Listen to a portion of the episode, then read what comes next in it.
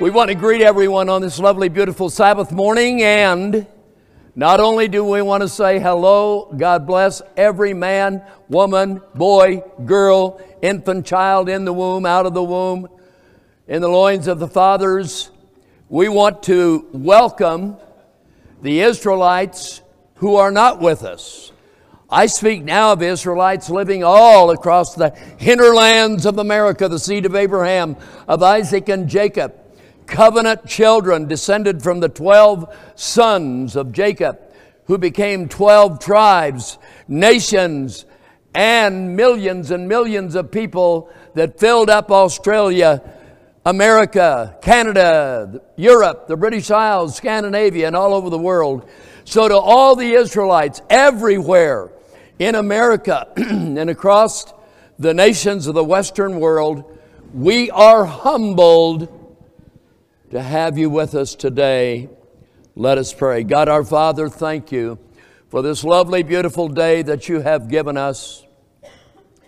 We humbly thank you, Lord God, for the calling and election of a people before the foundation of the world that you chose in Christ before time, a people to live in time, be born into time and to inherit eternal life and live after time. Oh Lord God, we are facing incredible opposition in our world today. And we plead in the name of Christ our Savior that you will bless the time that we spend together in God's house today for the everlasting praise of Christ our Savior. Amen and amen. In the Bible, in the book of Revelation, there are seven churches that are spoken of as pertaining to the seven churches of Asia, numbered in Revelation chapter number two and three.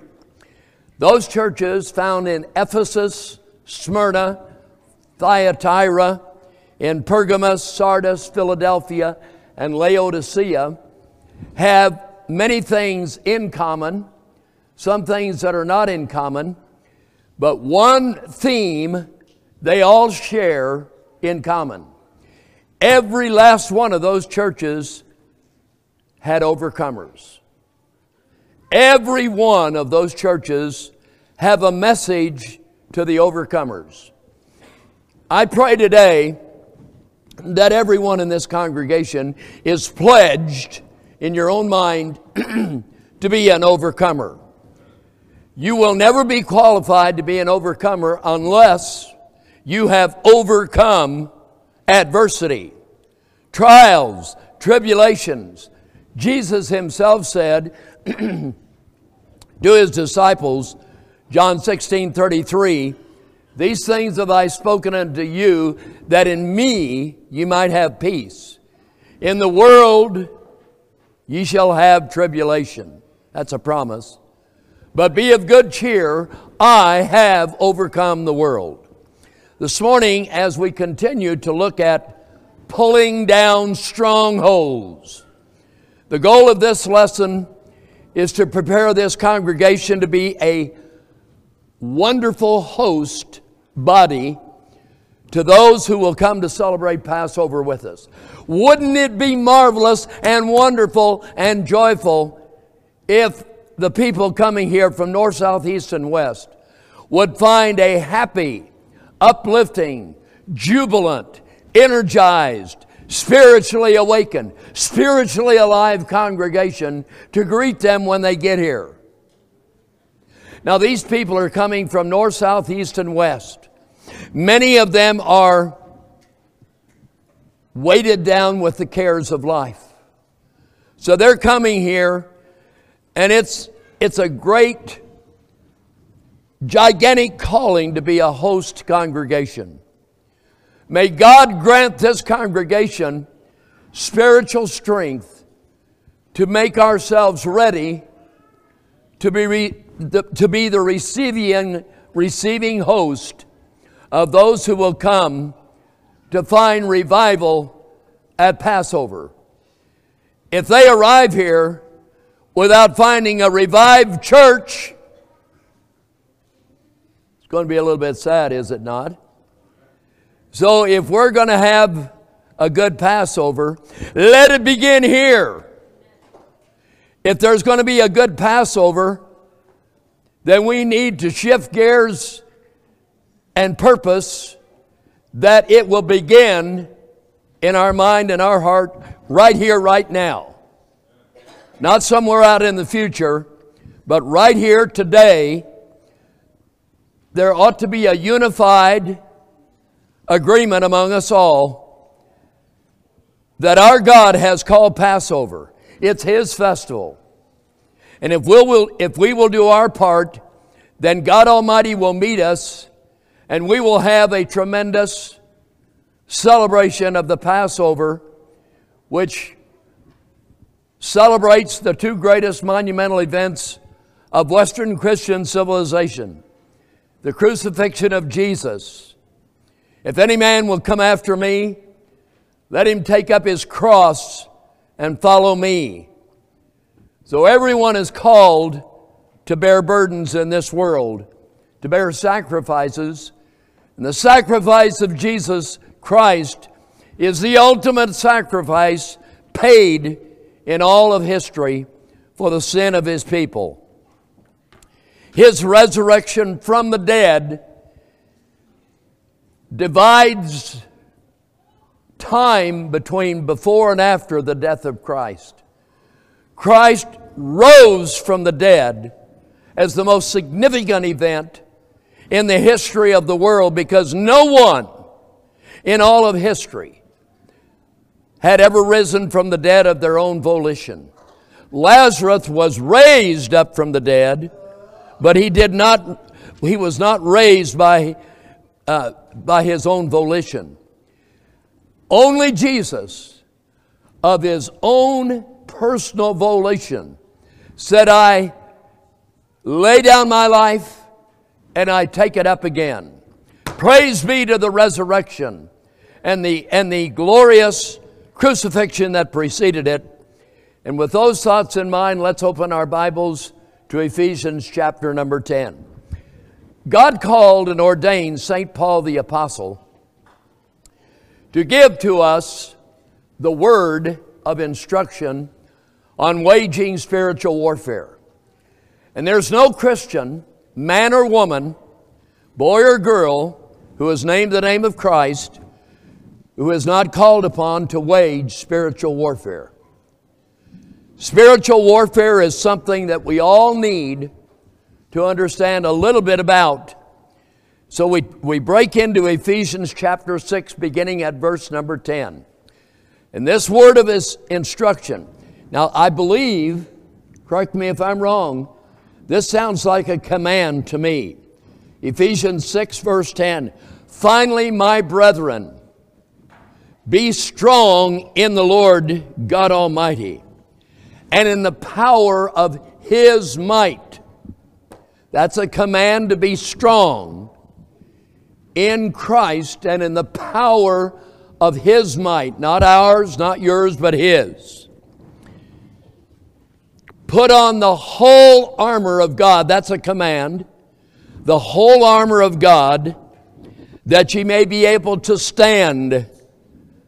To stand means that you're not in retreat. You're not running, hiding, or in retreat from the adversities of life in this world. But you're greeting those adversities not in your own wisdom, power, and strength, but in the power of Christ, our Savior, who grants us the armor to withstand. Put on the whole armor of God that you may able, be able to stand.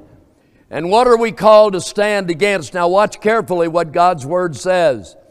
That you may be able to stand against the wiles of the devil.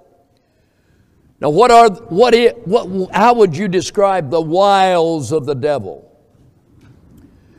Well, if you research that word, it would indicate that Satan has a lot of weapons in his arsenal. Now, Satan is an adversary. He's powerful, but he's limited.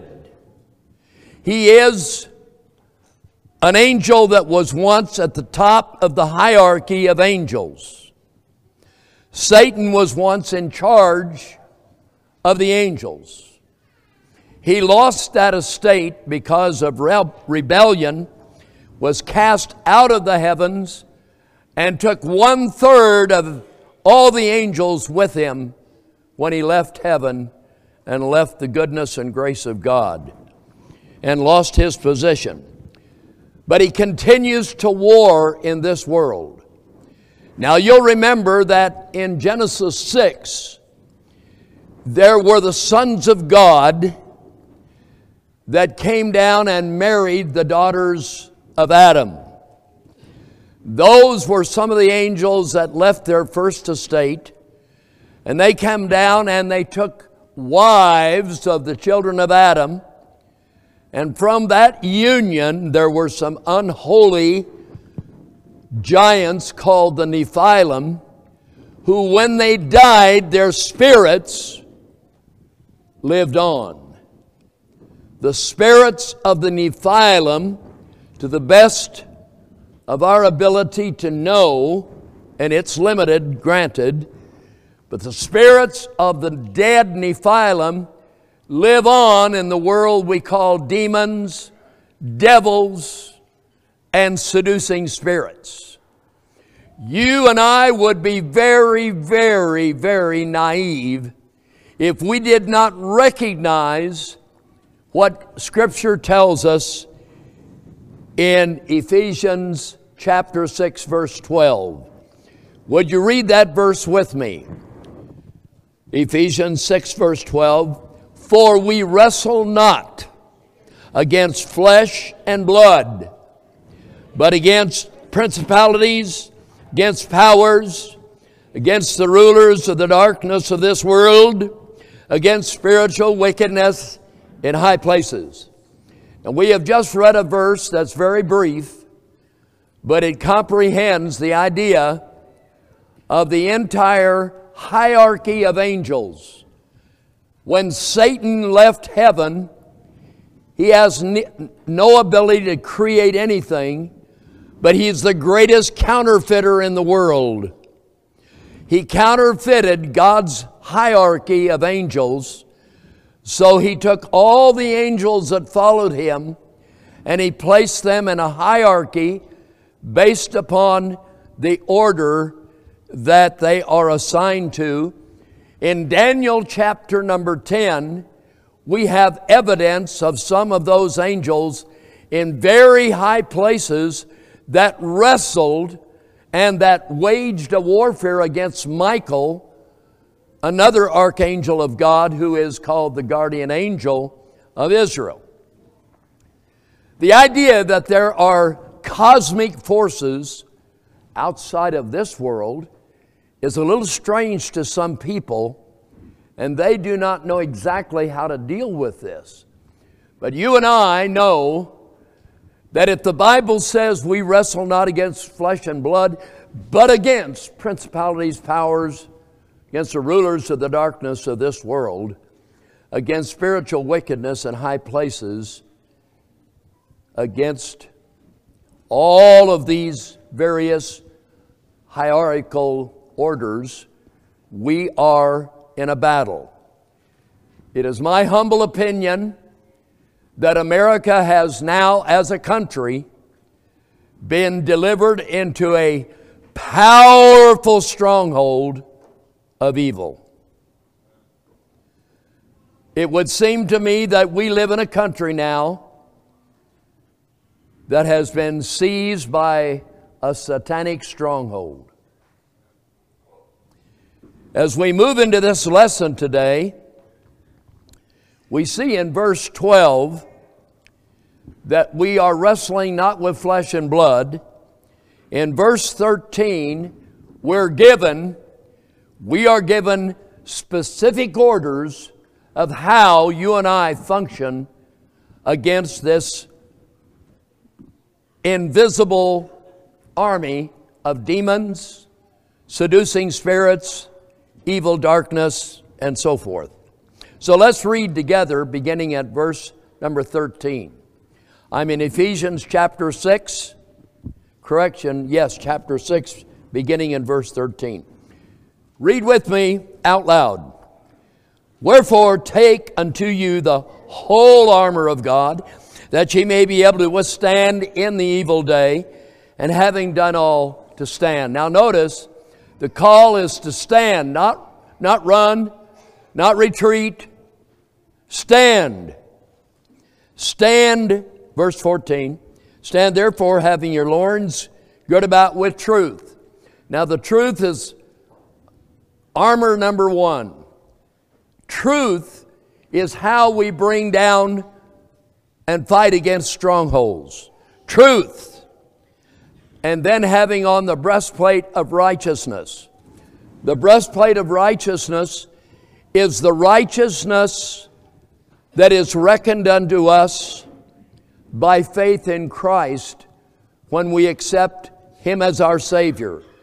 His righteousness becomes our righteousness. As we read in 2 Corinthians 5:21, beautiful verse, 2 Corinthians 5:21, for God God our Father hath made him Jesus Christ to be sin for us who knew no sin, that we might be made the righteousness of God in Him. Our righteousness has been reckoned to us by the blood of Christ. That calls us to be a holy people, to, to live in an effort to make all things right with God and to the best of our ability to live moral, spiritual lives that bring glory and holiness to God Himself. The breastplate of righteousness. Having your feet shod with the preparation of the gospel of peace, verse 15. A Roman soldier wore special sandals with cleats shoes that would not give ground. When a soldier is in combat, his feet were firmly planted, rooted and grounded by the shoes he wore. Christians are called to be grounded, planted firmly, so they will not retreat nor give ground to the enemy. Above all, taking the shield of faith, wherewith ye shall be able to quench all the fiery darts of the wicked. Faith is the substance of things hoped for, the evidence of things not seen. By it the elders obtained a good report. Through faith, we understand that the worlds were framed by the word of God, so that things which are seen were not made of things which do appear. By faith, Abel offered unto God. By faith, Enoch was translated. Without faith, it is impossible to please him. By faith, Noah, being warned of God. By faith, Abraham was called to go out into a place which he should after receive for an inheritance. Faith is a mighty shield that is intended to fight against demons, evil spirits, when you, with your human voice, will say what Jesus said when you hear something you know is wrong Get thee behind me, Satan, for thou savorest not the things that be of God. God has given you a voice to speak against evil and to put down evil thoughts and statements. Take the helmet of salvation. The helmet of salvation is the protective gear that covers your head and it covers the mind. Your mind is a battleground and it's the fertile soil through which spiritual warfare travels. Forcing you to sort out all the thoughts that come into your mind. More on that in a moment. The, and take the sword of the Spirit, which is the Word of God. That's armor point number six. And finally, the primary weapon. Hear this now the primary weapon of waging spiritual warfare, praying always with all prayer and supplication in the Spirit, with all perseverance and supplication for all the saints. There is no substitute for prayer, beloved. Prayer is a mighty weapon, and through prayer, in the name of Jesus Christ, we can come against demons, seducing spirits. We come against every form of adversity that's poised against the name and the kingdom of Christ our Savior. So, those are thoughts that I want to leave with you. Now, as we move into this lesson today, I'd like to remind the congregation that spiritual warfare is fought and waged in two centers of your being. You have a mind where the will is located, the soul is your mind, your will, and your emotional state. Your head is where the heart will follow.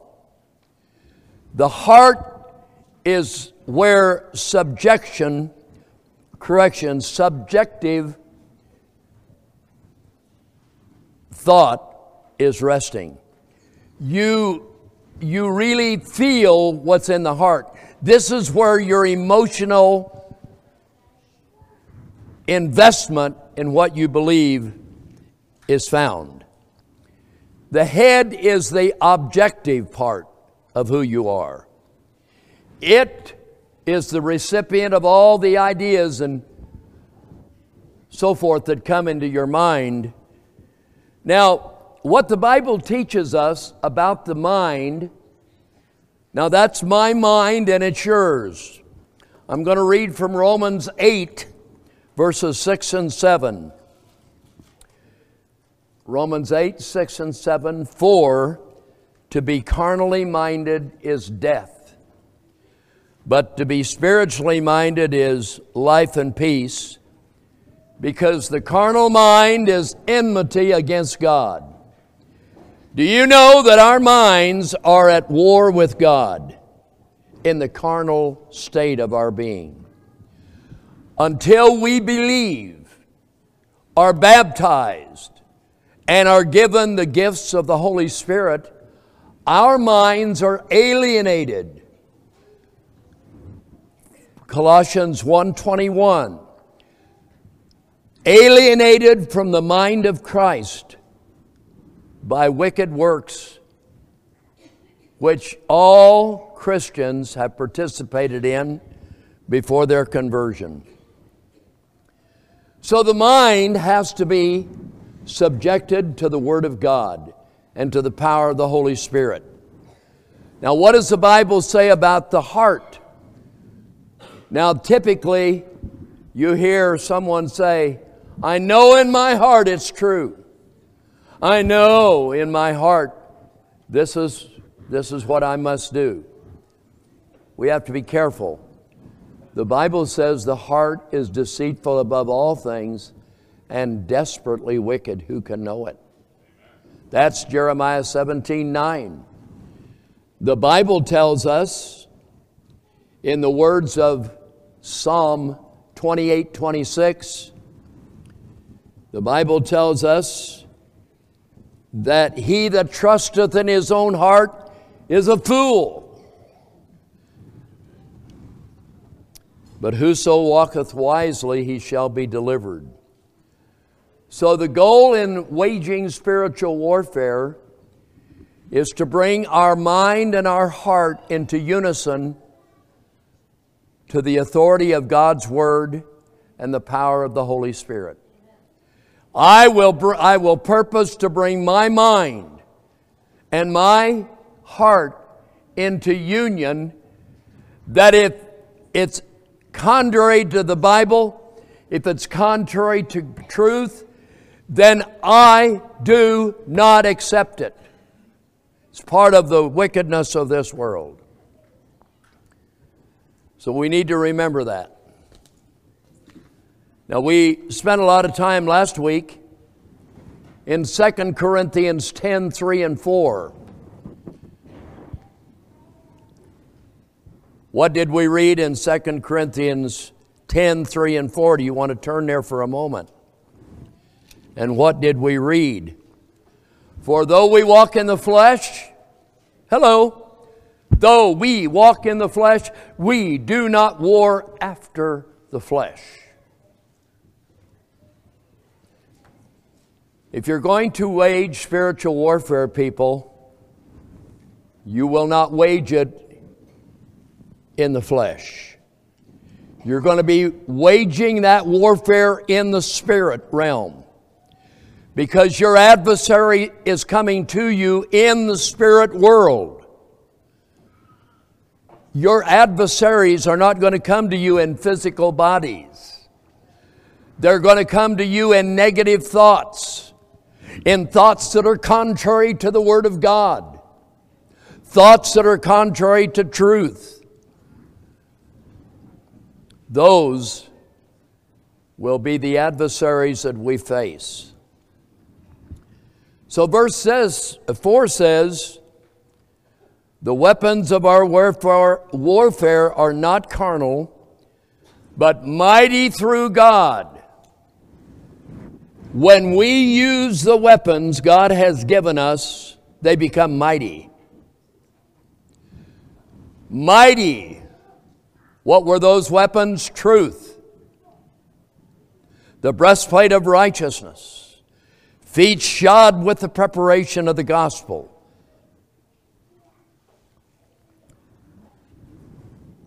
Faith and all the other qualities of our armor, all the other portions and parts of our army. Mighty through God to the pulling down of strongholds. I'd like you to think about a stronghold again.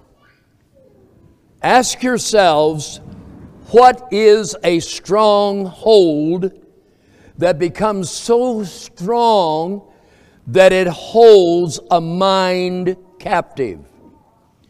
A stronghold becomes a fortress, a citadel, a place where those inside the stronghold will not let anyone on the outside in and they don't want anyone inside the stronghold to come on the outside. When a person is under the captive nature of a stronghold and you try to help them, they will make you the villain and they will make you think that they are the victim. When you wage spiritual warfare, people, you have to be fully armed the armor of God, because it is a real battle. So I'd like you to think of a stronghold in three ways. Now, the, the story is told and it's alleged that in the city of Corinth, on a very prominent hill, there was a very substantial fortress, something like a castle, and within that fortress, there were three primary parts to the fortress. First of all, it was surrounded by walls. So a stronghold has walls. And what are the walls?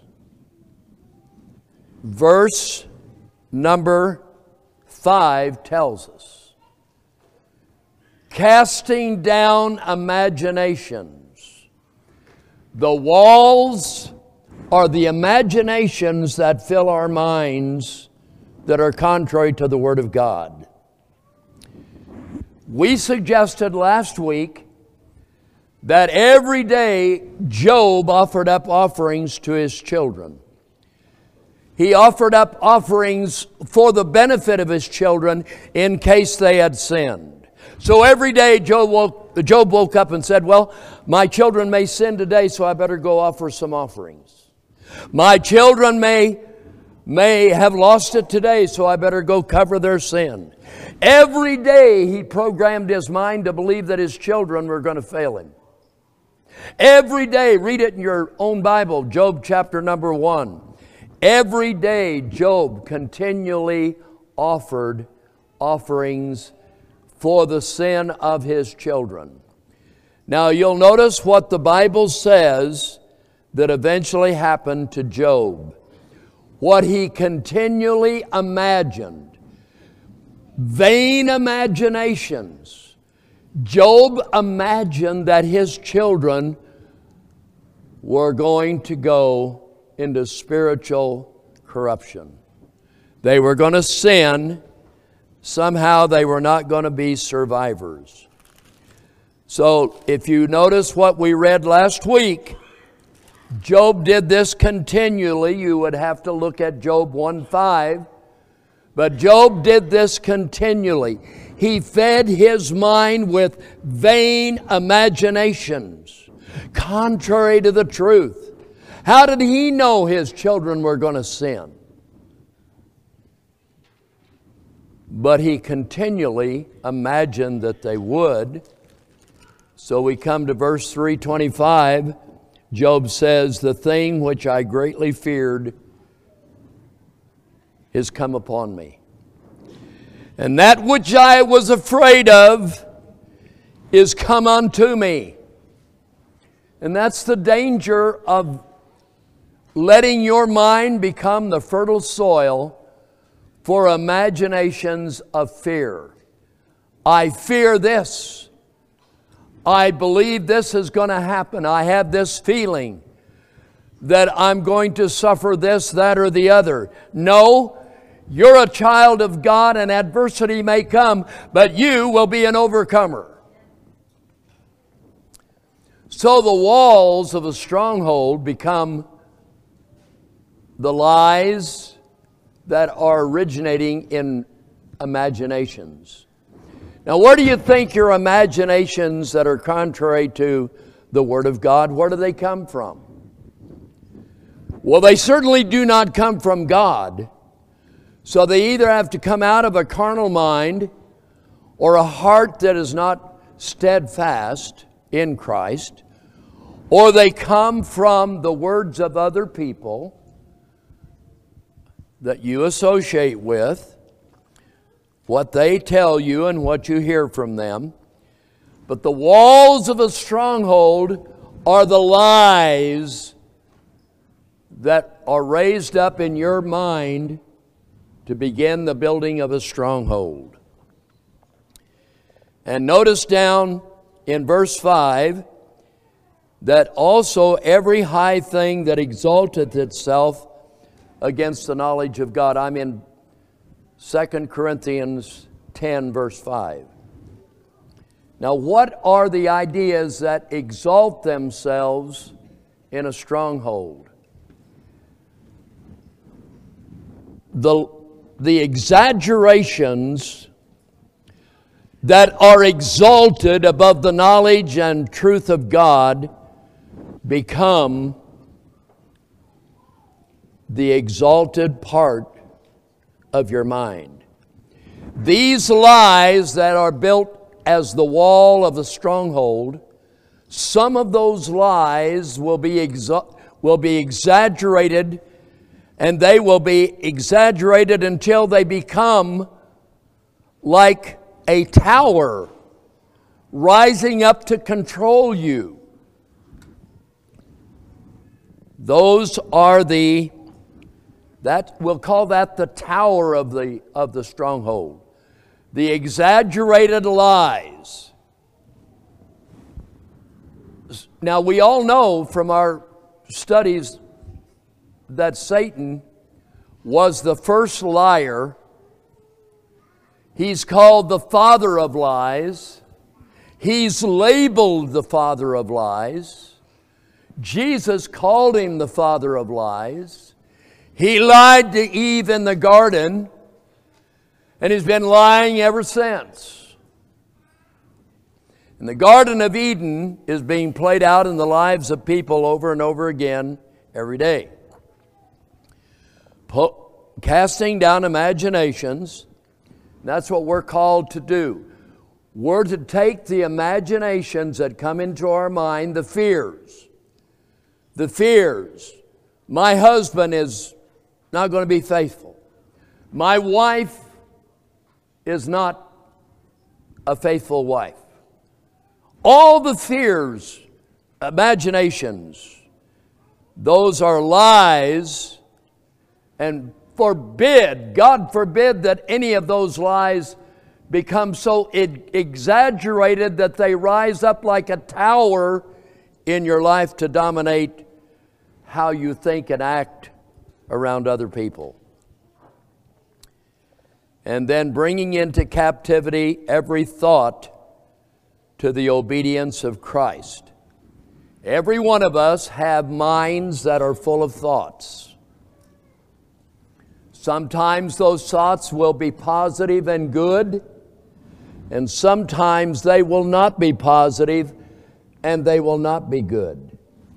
So when a thought comes into our mind that is contrary to the Word of God, and contrary to truth, and contrary to the power of the Holy Spirit residing within us, we reject that thought. We do not cultivate that thought. We do not build upon that thought. We get rid of that thought. How do you get rid of it? How about quoting a verse of Scripture? How about quoting from the Bible? That's a good way to get rid of a bad thought. Now, what happens, people, to the thoughts that are not rejected? When we entertain a vain imagination, a fear that's non existent, when we exaggerate a lie that's been fed into our mind, or when we allow thoughts to take charge of our mind, we are captive to those thoughts. A stronghold is where someone has allowed the lies of Satan and other people, adversarial people, or they have exaggerated those lies, or they are captive to the thoughts of their mind and they have no ability to get out of the stronghold that they've built around themselves.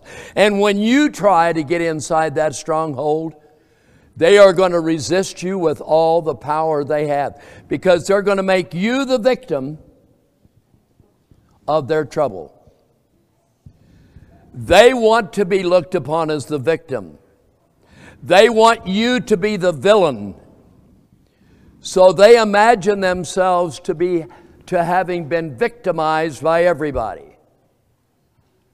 You are engaged in spiritual warfare when you try to bring someone out of a stronghold that they have built. Now, in a, in a real fortress or a castle, they have a place where they hold captive those forces that they want to be held there that cannot get away. A person who is subjected to a stronghold will be subject to the thoughts that they think to a point where they are enslaved by their own thoughts. The church of Israel is against me. Nobody likes me. I sit there in a pew and nobody will speak to me. That person is locked up in a stronghold. And God wants us to be victorious, overcoming Christian people. God wants you to be a positive, overcoming force in your home, in your marriage, among your children. What I would like to do, church, is to have you remember that a stronghold has walls the lies of the vain imaginations. It has exaggerated thoughts that are the high tower. These are the exaggerated thoughts that are exalted above the knowledge of God and His Word. And they are the captive place that hold us captive to the thoughts we think. Walls, towers, and captive thoughts. So let's let's look at something. A stronghold is anything that traps you and holds you from being what God wants you to be. So I encourage you to think of it this way Satan, his minions, your own sin nature, and the world about you would like you to know that there are certain ways that they can trap you. Let me give you some ideas about how to be trapped into a stronghold. This is how easy it is to have a stronghold start the process of building itself into your life. Let's start with fear. Fear is yielding to the real or the imagined possibility of danger, even death, rather than trusting in God. Fear is trusting Fear is trusting your inability to know how something is going to be dealt with. So, fear replaces faith for someone who is about to see a stronghold gather around him. Now, the Bible tells us this in Exodus 31, verse 6. This is what God says to ancient Israel Be strong and of good courage. Fear not, nor be afraid.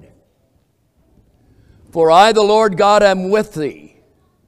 I will go with thee. I will not fail thee nor forsake thee. That's what God says. But fear says, Oh my goodness. Look what's happening. Look what's going to look look what's going to happen. God says For God is not God is not the source of fear, but of power and of love and of a sound mind. 2 Timothy 1 7. The United States of America was, was led right into a stronghold in March 2020. Fear and panic seized this nation. Fear and panic, vain imaginations this country was told that millions would die from a contagious epidemic, a plague of man made virus, corona COVID 19 virus. Those lies became a wall around America. You know this to be true. Tens of millions of people were frozen with fear. They feared they might die. They were rendered helpless by the walls that began to appear. They took many of those lies and they exa- exaggerated them to a point where people literally believed Every word that came out of the mouth of the false prophet, Anthony Fauci. Every word that false prophet spoke, millions listened every day to this false prophet who exaggerated the lies that were building as walls around America. So a high tower rose up in this country. That became the citadel through which all America was ruled. The CDC, the WHO, and the health departments of this country rule this nation. Our elected officials stood by and surrendered the country to non appointed, non elected health authorities. We watched a stronghold take place in America. And this nation is still under and still in a stronghold. The walls begin to be built March 2020. The tower rose up as these lies were exaggerated. And the thoughts of millions and millions of Americans became locked in fear. I've got to wear a mask. I've got to practice social distancing. I've got to do everything in the world that the, th- the health authorities tell me. And then gradually that was transferred to giving up their liberties under the United States Constitution. So today we remain in a stronghold in this country. There's no question in my mind that Satan has a primary angel that stands over this country in this high tower that is ruling America today. And the, resi- the poor forces that are resisting are being denounced by the national media. All the sane voices, all the people that refused the injection, all the people that said no to the mask, all the people that said no to social distancing, all the people that said, no, we will not close down God's house. Those are the voices being persecuted by those that are ruling from the tower of this stronghold in America today. So, America is a nation in, in, in, in danger of remaining in a stronghold until those who are outside the walls of this stronghold are willing to go to the weapons of warfare in order to bring down the stronghold. So, when millions of Americans are willing to submit themselves to the weapons that are mighty unto God to pulling down, a, pulling down strongholds, God can bring this stronghold down. What is one of the ways that Satan can trap you in a stronghold? It's called anger. What is anger? Anger is aggression that is perceived against some injustice that you believe someone has done to you that will cause you to explode with anger. And your anger can become rage, it can, become, it can be elevated to rage and even wrath. Now, this, this anger is often expressed in a way that hurts everybody around them. And everyone that is in the sound of their anger is impacted by it. An angry spirit replaces the peace that God promises. What does God promise a Christian? We are promised in Galatians 5 22 and 23 love and joy and peace. Love and joy and peace have no place for uncontrolled anger. We're not saying that anger is not a healthy expression. There are times when we have legitimate anger, but we're talking about controlling our anger so that we do not use it to say things that are hurtful and words that cannot be recalled. that cut deeply into the heart of those who hear them. So we know that Satan can use anger to entrap us, or he can use rejection. The idea of being rejected or abandoned will instill, instill feelings of worthlessness, that you have no self worth. I'm a loser. I'm having trouble making my wife happy. I don't really want to go to, to my workplace. My children are unruly. No wonder I'm worthless. No.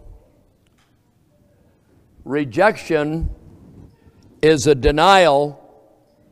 Rejection is a denial of the fact that you were made in the image and after the likeness of God, and God has a calling upon your life. Don't listen to the lies, the vain imaginations that come into your mind, and allow them to become a stronghold by and through rejection.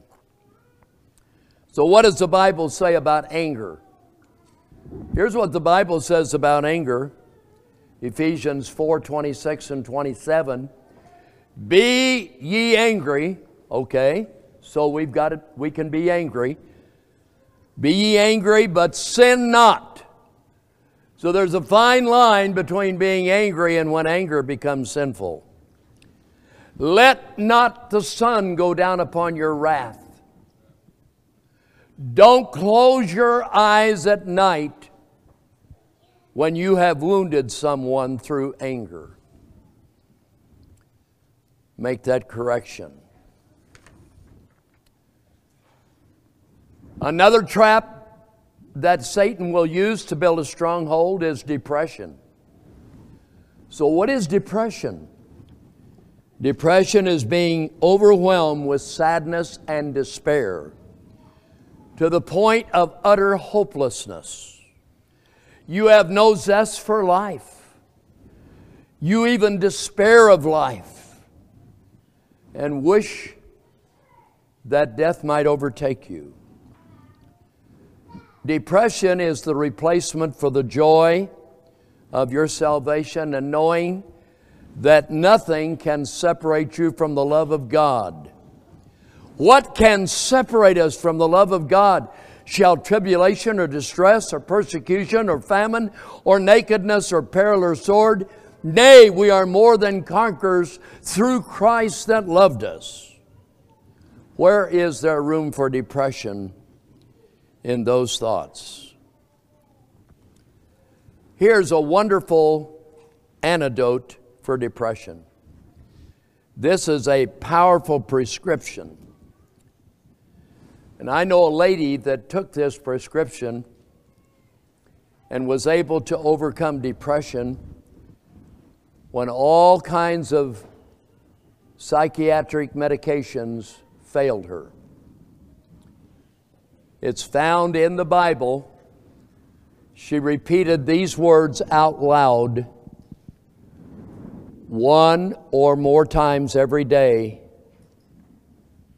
And here's what she said Philippians 4, beginning at verse 4.